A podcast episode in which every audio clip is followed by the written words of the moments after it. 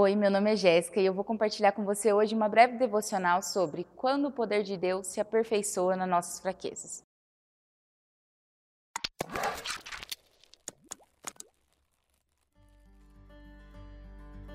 Eu queria compartilhar com você hoje uma verdade que tem sido muito importante na minha vida, uma lição que tem sido muito valiosa e por conviver com outras pessoas eu acabo percebendo que todo mundo chega um momento na vida em que a gente precisa reconhecer a bondade e a graça do Senhor Jesus. Quando eu me mudei de cidade, eu saí da casa dos meus pais, eu vim morar em Curitiba, então eu me vi longe da minha família, longe dos meus amigos e da igreja que eu tinha crescido. Eu consigo me lembrar ainda todos os sentimentos que eu tive naquela época. Eu sentia solidão, eu sentia tristeza, o desespero às vezes batia no meu coração, eu andava muito ansiosa e algumas das, algumas das vezes eu cheguei a acreditar que o Senhor tinha desistido de mim, que Ele não se importava com o que eu estava passando. E eu acredito que às vezes você também sentiu assim, que alguma fase na sua vida você chegou e pensou: poxa, agora eu estou sozinho e eu estou pedindo para Deus e Deus não faz nada. E seja lá o que aconteceu com você, seja uma doença, uma tragédia, seja solidão, ou até mesmo como no meu caso você teve que lidar com uma consequência de uma escolha sua, são muitas das coisas que acontecem na nossa vida que nos fazem perceber que nós somos falhos e que nós não somos perfeitos. E foi nessa época que um versículo passou a fazer todo sentido para mim e eu quero compartilhar com você. E ele está em 2 Coríntios 12:10 e diz assim: porque quando eu estou fraco, então eu sou forte. E eu me transportei para a história de Paulo.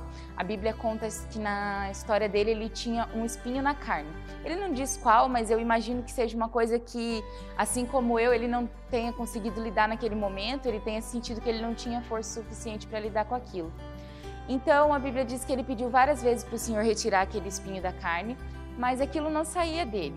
E eu fiquei pensando, poxa, é exatamente como, como está acontecendo comigo agora. Então eu acredito que com você já aconteceu também assim, que você se sentiu imperfeito, que você se sentiu incapaz, mas eu continuei lendo a história de Paulo e eu percebi que ele adorava o Senhor por isso, porque Paulo percebeu que no meio das fraquezas dele era que, que o relacionamento dele com o Senhor era mais profundo, que era com as fraquezas dele, com a incapacidade dele de ser perfeito, que o poder de Deus se aperfeiçoava.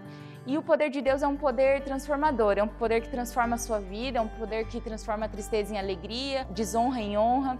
É um poder que realmente pode mudar toda a sua situação e toda a sua história. Então, o que Deus quer revelar ao meu e ao seu coração hoje é que não importa a situação que a gente esteja vivendo, Ele está do nosso lado, assim como esteve com Paulo, e que a graça dele é suficiente para suprir todas as nossas carências nos mantermos e nos manter vivos e felizes.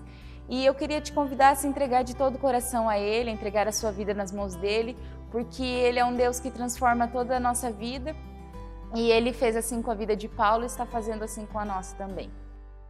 Então, se você gostou dessa devocional, curta nossa página e se você quer conhecer um pouquinho mais dos nossos programas, se cadastre no nosso canal no YouTube.